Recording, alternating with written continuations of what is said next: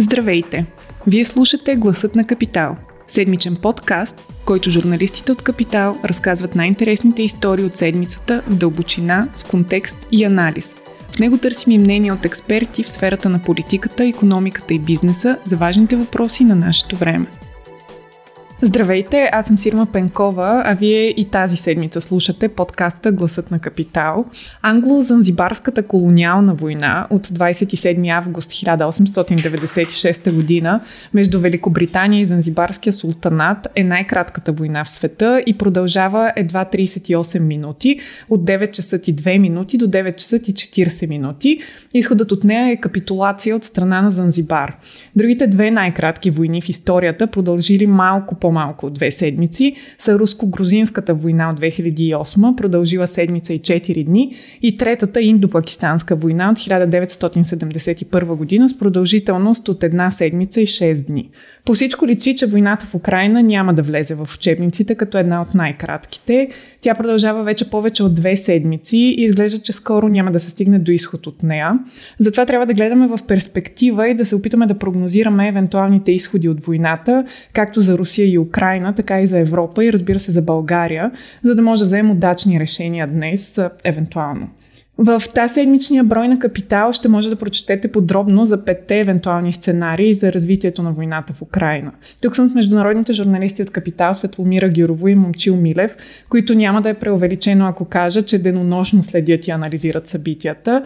Именно с тях ще обсъдим какво и кога би могло да се случи и разбира се един от най-важните въпроси, какви ще са последствията за България. Здравейте! Здравейте! Здравей! А, нека започнем от първия сценарий, а, при който има три разклонения. Първият сценарий може да го кръстим, както и в темата на броя е кръстен, бързата война, ако приемем, че тя ще бъде горе-долу кратка. В първото разклонение Русия се оттегля от Украина, която става суверенна демокрация и двете държави се фокусират върху съвземане от войната. А, второто разклонение Русия превзема Киев, украинското правителство пада и се замества с подчинено на Русия такова и следва примера на Беларус до някаква степен. А при междинния вариант Путин, Западът и САЩ се договарят, като вероятно условията за оттеглянето на а, руските войски биха били признаване на анексирането на Крим и откъсването на още части от Украина. А, това са трите горе-долу сценария, които всеки би могъл да види а, в ситуацията в момента. А какво според вас би се случило в България, ако те влязат в сила и а, как може България да реагира при тези сценарии? Да, за съжаление, настоящата война няма никакъв шанс да бие рекорда на англо-занзибарската, както разбрахме, и ще си има доста сериозни последствия, дори да свърши другата седмица, което всъщност най-много вероятен сценарий. Последствията за България Част от тях вече видяхме а, на политическия фронт, смяна на военен министър.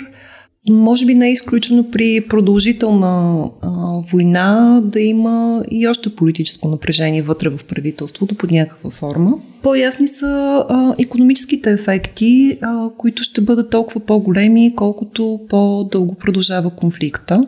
Защото а, санкциите наложени на, на Русия които са страшно необходими в момента и са правилното решение, но те имат ефект както върху държавата, на която са наложени, така и върху държавите, които ги налагат, което е особено вярвано в случая с Европа, която е далеч по-свързана с Русия економически и енергийно. Така че при особено енергийните санкции със сигурност ще се усетят много в България. А, тази седмица видяхме, че Европейския съюз започва да говори за трайно отвързване, образно казано, от а, руски газ, което би било един от най-смислените дългосрочни ефекти от тази война, но няма как да се случи от днес за утре и най-вероятно ще, ще струва доста. А, в сферата на сигурността, със сигурност България ще трябва да направим много сериозни стъпки, защото модернизацията на българската армия практически е отлагана и забавяна в продължение на близо 20 години, може би и повече. Но ако приемаме, че влизането на България в НАТО е отправна точка, от тогава са минали 18 години. българската армия практически не е инвестирала почти нищо в реални западни модерни бойни способности се опитвала да поддържа своята стара съветска бойна техника, която може да приемаме, че е добра, въпреки че с някои условности, доколкото повечето образци са от 70-те и 80-те години, най-новите на миналия век, са ти абсолютно несъвместима с Алианса от една страна, а в момента изпадаме в ситуация, че тя може да бъде поддържана почти изцяло в една неприятелска държава, каквато е Русия. Теоретично можеше и в държави от бившия Съветски съюз, но в момента едната Украина е бойно поле, а другата Беларус е плацдарм на Русия за нападение срещу Украина. Така че всичките тия предупреждения, които прозападните експерти в сферата на сигурността отправяха всичките тези години, че ресурсната зависимост от Русия трябва, ако не да се прекрати, то поне постепенно да тръгне някаква еволюция към и диверсификация и унификация с стандартите на другите армии, с които сме съюзнически взаимоотношения. Ще започне най-накрая да се случва, но понеже сме бавили този процес, който е много скъп и време има толкова дълго време, сега трябва да се случи шоково за кратко време, което ще бъде много сериозен удар по българската економика. И това, за което са се договорили НАТО 2% от брутния вътрешен продукт за отбрана, по-скоро няма да е достатъчно, за да се случи в един, един краткосрочен план, защото военните действия са в близост до границата ни не след 5 години, както обикновено се прави военното планиране за 5-10 години напред. Те са тук в момента и трябва пожарно да се търсят някакви альтернативни варианти. Освен това, новата бойна техника, тя не е нещо, което компаниите държат на склад. Никой не държи на склад изтребители, танкове или бойни кораби. Мисля, те се произвеждат. Производството им отнема години. Често държавите чакат на опашка. Такъв е случай с нашите изтребители F-16, които сме поръчали още в края на правителството на Бойко Борисов. В момента, покрай проблемите с COVID, и прекъсването на логистичните вериги няма да дойдат в края на 2023 година, какъвто беше най-оптимистичния вариант. Най-рано, вероятно, в началото на 2025 година. И то това е оптимистично. Преди нас Бахрейн, Словакия. Тук става дума за 8 изтребителя само, смисъл, което не прави чак такава разлика. Другия голям проект с двата патрулни бойни кораба, които флота е поръчал, те ще дойдат 2025 година, мисля, че първия. Освен това, България изобщо не е започнала мегапроекта за превъоръжаването на сухопътните си войски за изграждане на тежка механизирана бригада, който тръгна с много мъка и на финала, така както беше предложена от българската армия, се оказа, че цената му е с поне половин милиард над първоначално отпуснатите милиарди и половина лева. Така че говорим за милиарди, които страната ни ще трябва да отдели в много кратко време. Или другият вариант е да се довери на своите съюзници. В този смисъл всичките лансирани версии за стратегически неутралитет са меко казано безумни, защото те означават, че страната ни да отделя много повече от тия 2% от една за отбрана от друга страна могат да си ги позволят само богати държави от типа на Финландия и Швеция или Швейцария, които имат много силни економики и военни индустрии. Дори самите те, бидейки близо до границата с Русия, обмислят вариантите за влизане в НАТО, защото видяхме, че това, което спира Путин, червената му линия, не е военния капацитет на една държава или размерите. В крайна сметка Украина е с размерите сигурно два пъти колкото Франция не са, има огромна армия, а, а всъщност е възможността да влезе в въоръжено съприкосновение с други ядрени държави. В НАТО това са три САЩ, Великобритания и Франция. А ти казваш сега в краткосрочен план, че би било много трудно. Значи... Втория сценарий е по-дългосрочен, а именно продължителна война. Тогава как биха седяли нещата с българската армия и това време, с което биха разполагали, макар ами, и мерките война. в общи линии ще са едни, просто при кратка война отново обществото ни може да влезе в този приспивен режим и да каже проблема от мина, ето, разбраха се. So, може да се направиме на разсеяни и да инвестираме в сигурност. Ако войната продължи, такава възможност за шикалкаване от страна на България няма да има. Също така ще трябва със сигурност да разположим съюзнически сили и средства на българска територия и да изградим капацитет за бързо подсилване на тази отбрана. Тази прословута идея за българската батальонна група, всъщност тя е доста странна и бих казал безумна, защото в крайна сметка идеята е НАТО да подсили българската армия, а българските батальони би трябвало да са в бойна готовност, така или иначе, ако има война за нея, а съюзниците са допълнение към това. Освен това, бойната група, основната идея не е толкова да самата тя да тръгне да се бие. Разбира се, ще го направи, ако има внезапно нападение. По-скоро тя е... В НАТО се нарича тригер, спусък. В случай на нарастване на напрежението, около нея веднага почват да се концентрират още и още батальони, изгражда се бригада, корпус за отбрана. те са просто хората на терен, които осигуряват бързото подсилване на отбраната. Така че разполагането на подобни сили и средства в България ще се случи със сигурност, независимо дали войната е кратка или дълга. И а, именно този втори сценарий, да кажем какви са горе-долу и неговите разклонения, продължителна война а, се случва, което би могло да доведе до финансово изтощение за Русия, заради военните разходи в а, комбинация с а, острите санкции от Европа и САЩ. От друга страна, ако украинската армия пък се огъне пред Русия, ще трябва да се налят още повече пари а, отново от руската държава, за да могат да се овладеят бунтовете в страната. А, има ли в, при сценарий на продължителна война възможност отново за преговори и исканията вече какви биха били от а, страна на Русия и от страна на Украина, да кажем, в, в този случай? А, продължителната война с а, сигурност е най-кървави изтощителен вариант, а, както за двете държави пряко замесени в конфликта, така и за тези, които а, косвено усещат а, ефектите от конфликта, било то чрез санкции, било по друг начин. Но единствения така да кажем, плюс на продължителната война е, че а, тя вероятно ще направи Москва по-склонна към а, преговори, защото за момента видяхме, че вече няколкото проведени кръга преговори първоначално бяха на много ниско ниво – на което няма как да бъде постигнат някакъв пробив. А, днес а, имаше среща в, а, в Анталия на външните министри на Украина и Русия, а, съответно Дмитро Колеба и Сергей Лавров. А, това бяха първите преговори на толкова високо ниво между двете държави от началото на конфликта. Нямаше големи надежди а, и за съжаление действително нямаше никакъв пробив, т.е. не се постигнаха дори минималните очаквани неща а именно обявяване поне на някакво примирие и отваряне на хуманитарни коридори, особено от Мариопол, където вчера видяхме бомбардировка на детска болница.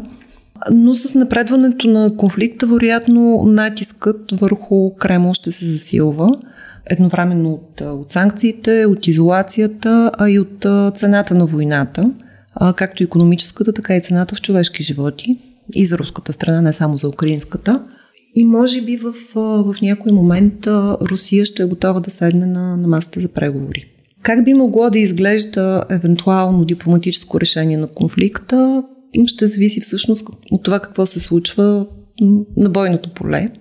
Но със сигурност всякакво споразумение за прекратяване на войната ще трябва да включва трудните въпроси за статута на Крим и двете самопровъзгласили се а, републики в източна Украина. Също така има вероятности да се поиска разпускане на армията в Украина, нещо, което по всяка вероятност те няма да се съгласят, ако им се постави така въпроса, но а може да има и възможност за забрана на разполагане поне на ракети в Украина, което би звучало по-възможно, да кажем. Да, по-малко вероятно Украина да се съгласи на а, демилитаризация, което означава разпускане на армията, а, въпреки че има някои а, цинични коментари, че Русия в момента демилитаризира Украина, опитвайки се да унищожи армията й. А, но евентуално споразумение за, да, забрана на, за разполагане на някакъв вид оръжие в Украина, а, както между другото се случва след а, кубинската ракетна криза. Тя приключва с споразумение за забрана на разполагане на ракети в Куба това е по-възможен вариант. Според мен със сигурност ще се стигне до някакъв такъв междинен вариант, където ще има забрана за разполагане на балистични ракети в Украина, защото още от самото начало на кризата, дори преди нейното начало, когато западните разузнавания имаха данни, че се подготвя инвазия, но се опитваха да възпрат Русия с дипломатически средства, те предложиха именно това да се постигне договореност за разполагането на стратегически ракети в Европа с среден и малък обсек. Договор, от който всъщност Русия и Штатите излязаха по времето на Доналд Тръмп. И всъщност това са най-сериозните страхове на Русия, че не дай си Боже, ако Украина влезе в НАТО или получи някакъв специален асоцииран статут, по източната граница ще бъдат разположени ракети, които ще могат за 10 минути да стигнат до Москва без противоракетната отбрана на Русия и е, да сработи, Русия да има възможност да нанесе ответен ядрен удар, защото именно концепцията за взаимното ядрено унищожение, това, което спира света от ядрена война, от края на Втората световна война насам. При дълга война, според мен, също има и един такъв, според мен, подсценарий, при който може да се стигне до разделяне на Украина по подобие на източна и западна Германия или може би по-близкия вариант е Северна и Южна Корея, които нямат мирен договор от Корейската война през 50-те години, а имат демилитаризирана зона и споразумение за спиране на огъня, на което периодично се случват инциденти. Така че там, където ще е фронтовата линия по време на евентуалната дълга война, ако този сценарий се стигне, вероятно ще има някаква много сериозна милитаризация.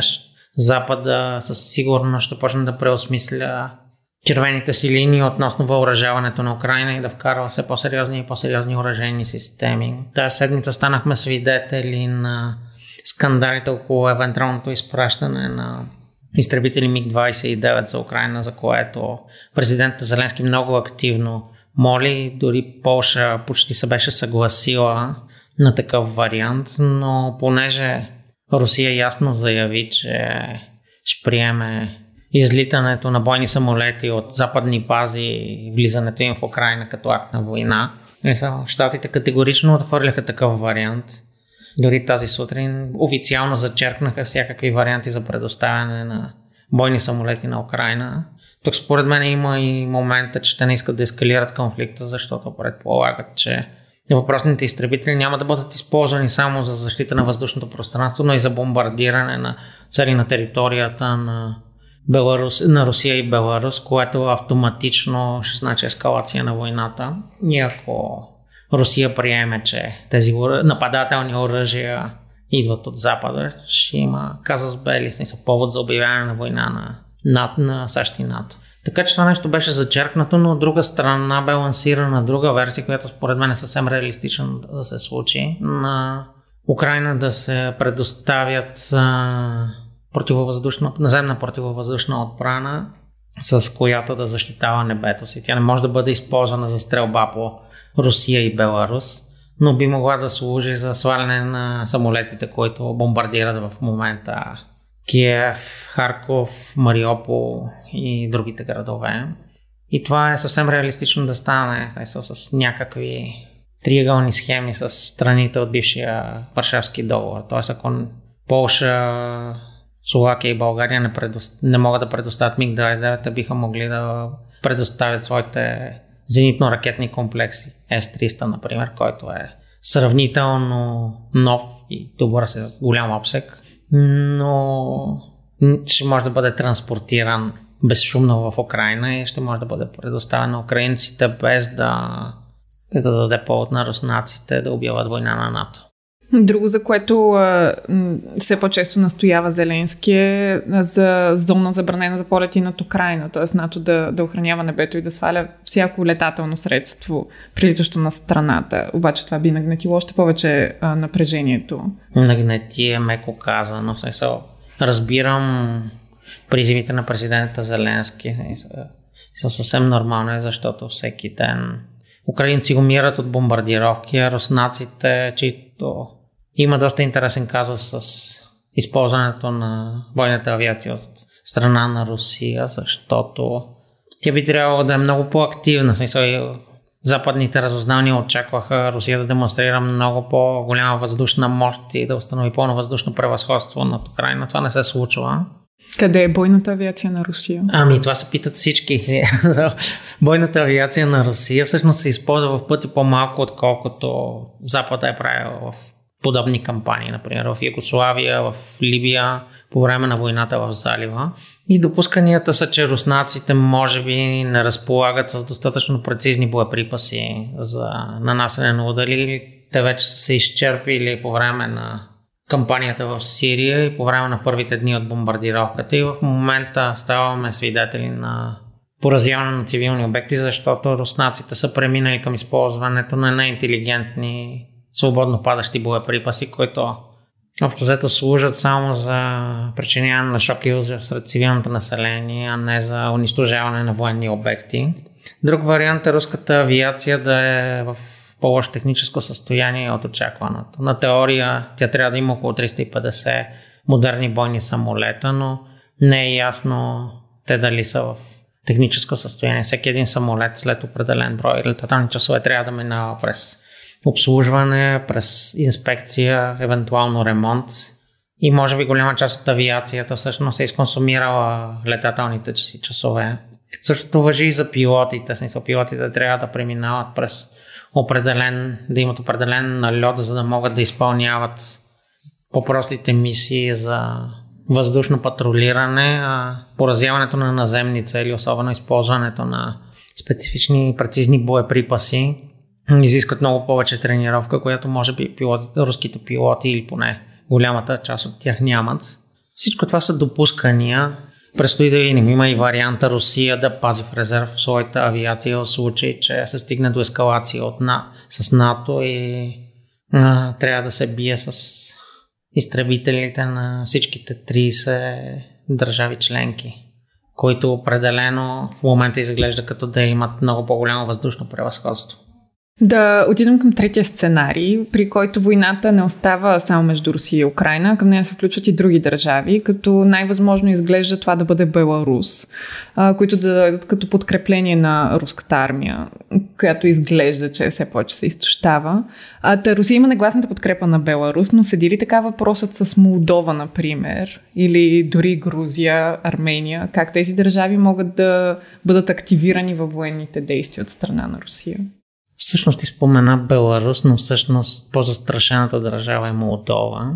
И дори, за жалост, може би ще станем свидетели до дни или една-две седмици, как конфликта ще се прелее на територията на Молдова, защото на територията на Молдова има един сепаратистски регион, за който много малко хора са чували, защото това е замразен конфликт, който не е активен някъде от началото на 90-те години на миналия век, смисъл това с 30 години.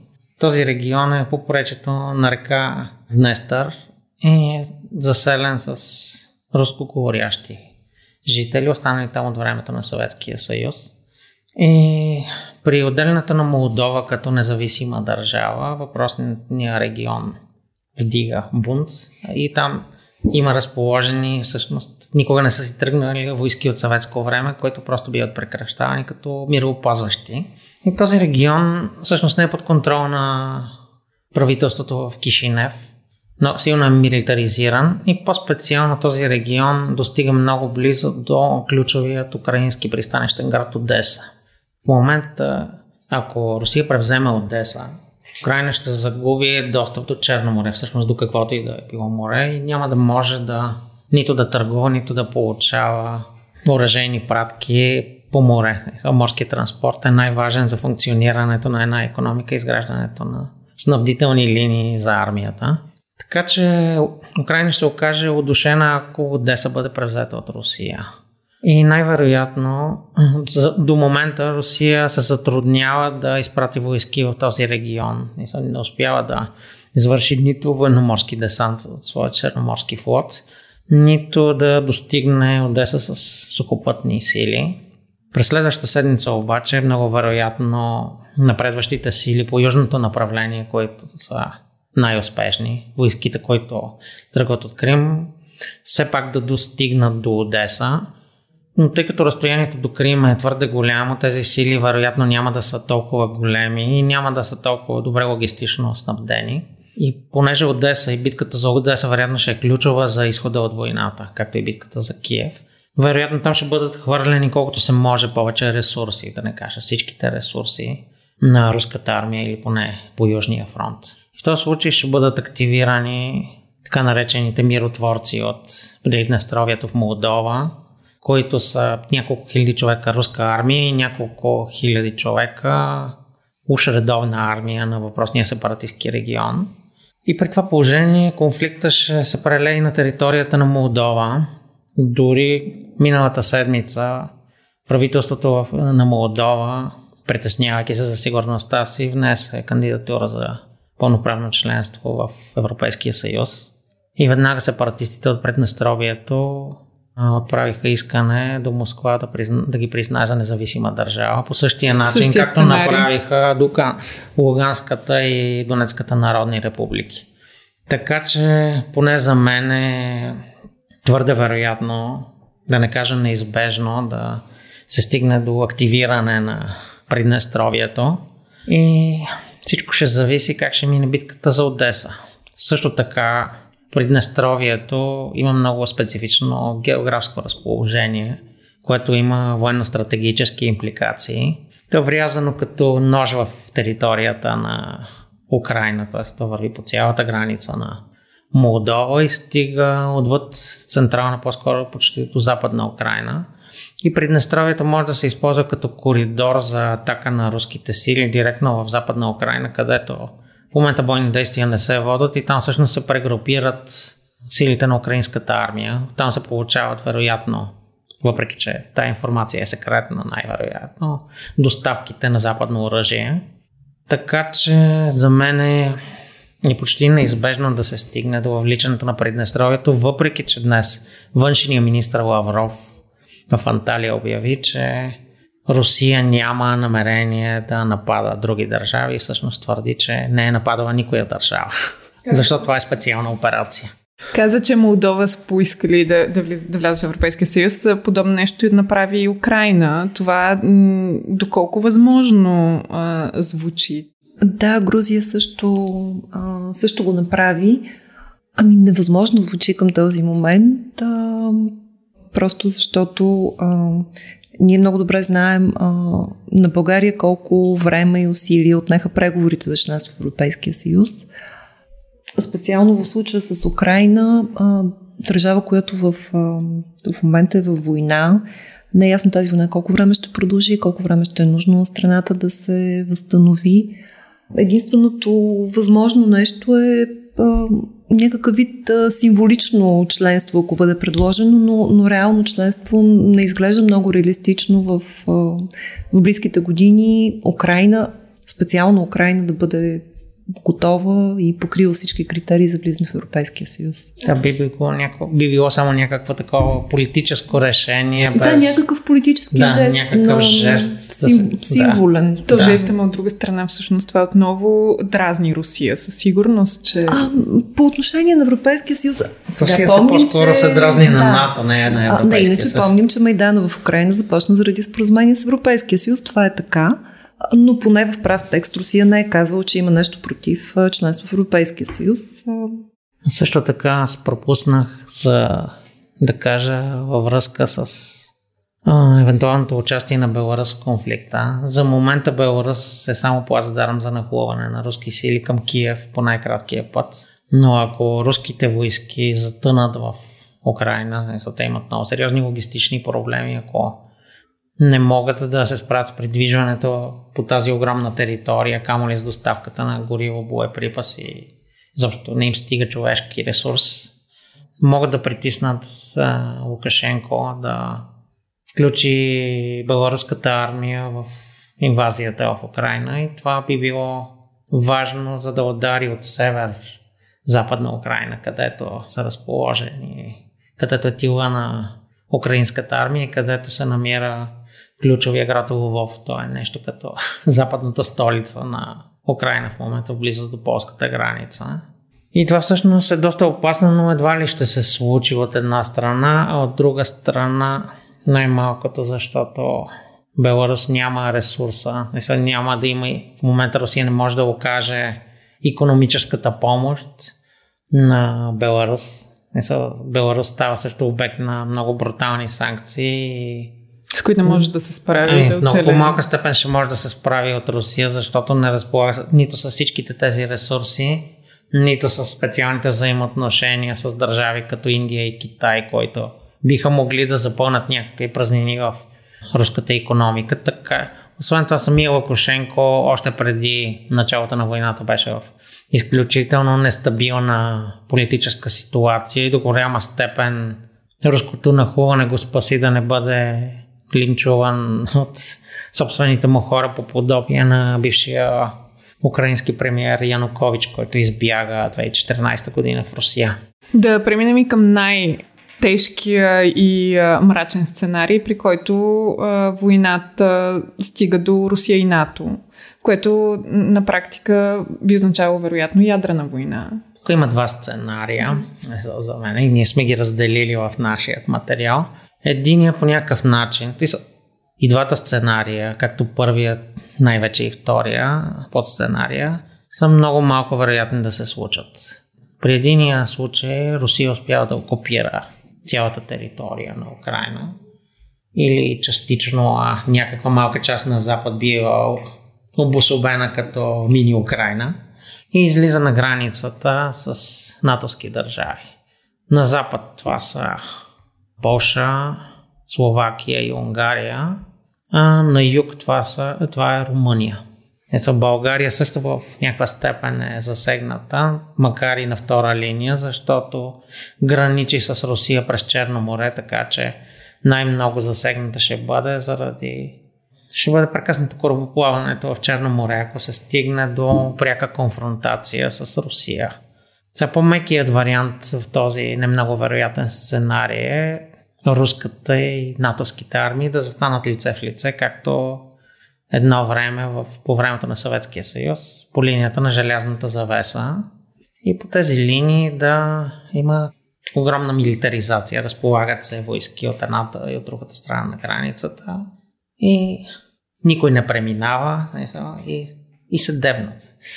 При този вариант, дори още преди стигането до този вариант, когато Русия е в последните фази на окупацията на Украина, ще бъде изключително опасно, защото бойни действия ще се водят до самата граница на НАТО. Руските подразделения, както забелязахме, не са много координирани, не, са много ориентирани. Със сигурност ще се стигне до случайно навлизане на руски бойни части на територията на натовски държави, което ще провокира военни инциденти. В по-мекият вариант те ще бъдат заловени и арестувани без бой от натовски сили. Ако оказват съпротива, ще стигне до истинска битка, която би могла да ескалира до пълномащабна война. Са по времето на студената война такива погранични инциденти е имало и те не са предизвикали Трета световна война, но със сигурност създава едно постоянно напрежение, една параноя. Ще има дебнене за саботьори, диверсанти, разузнавателни групи. То ще си бъде по същия начин, както вероятно го помнят нашите родители.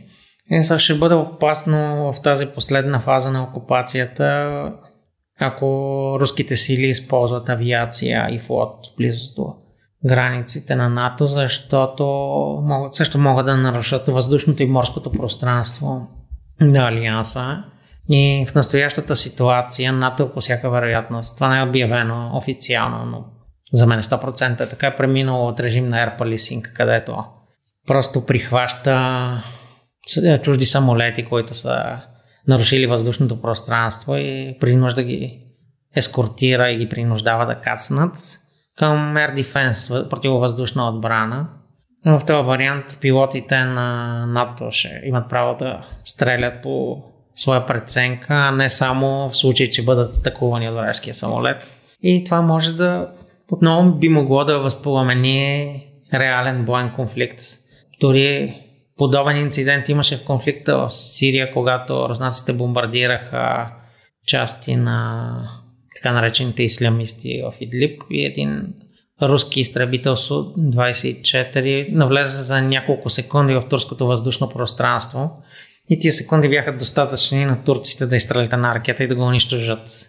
по някакъв начин Ердоган и Путин успяха да изчистят тогава проблема помежду си, но със сигурност при една ни евентуални бойни действия на Русия в близост до натовските граници, такива инциденти няма да са един и два. И ще са по-трудни за изчистване, защото ще са между вра... от, открито вражески държави, да. какъвто не беше случай с Русия и Турция, но пак им отне доста време да, да, именно. да минат отвъд това. Така че един такъв вариант на конфронтация на нещо средно между нова студена война и Трета световна война с ниска интензивност си е доста опасен, но не много вероятен. Смисъл да не кажа почти невероятен за мен. И последен въпрос. Доколко всички тези сценарии зависят от действията на Китай?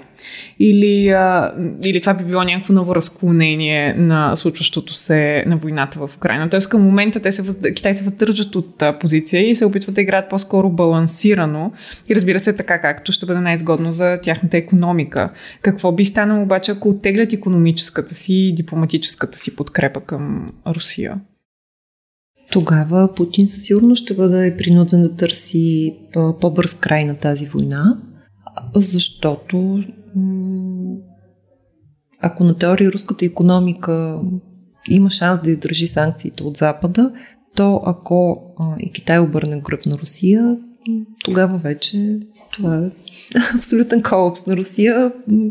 А, така че надеждата за ролята на Китай, а, който за момента се опитва да играе някаква двойна игра. В съвета за сигурност Китай гласува въздържал се. Не гласува срещу Русия, не гласува за санкциониране на Русия, гласува въздържал се. А, вероятно, а, надеждите в Кремъл са, че Китай може по някакъв начин да а, запълни тази огромна пропаст, а, отворила се след а, западните санкции. Дали тези надежди ще бъдат оправдани, зависят и всъщност каква е преценката на Китай за техните интереси а, и дали в някой момент а, обявеното стратегическо партньорство с Русия няма да започне повече да вреди на китайските интереси, които според това, което заявяват лидерите в Пекин, интересите на Китай са свободна търговия и поредени економически отношения, това, което Китай иска.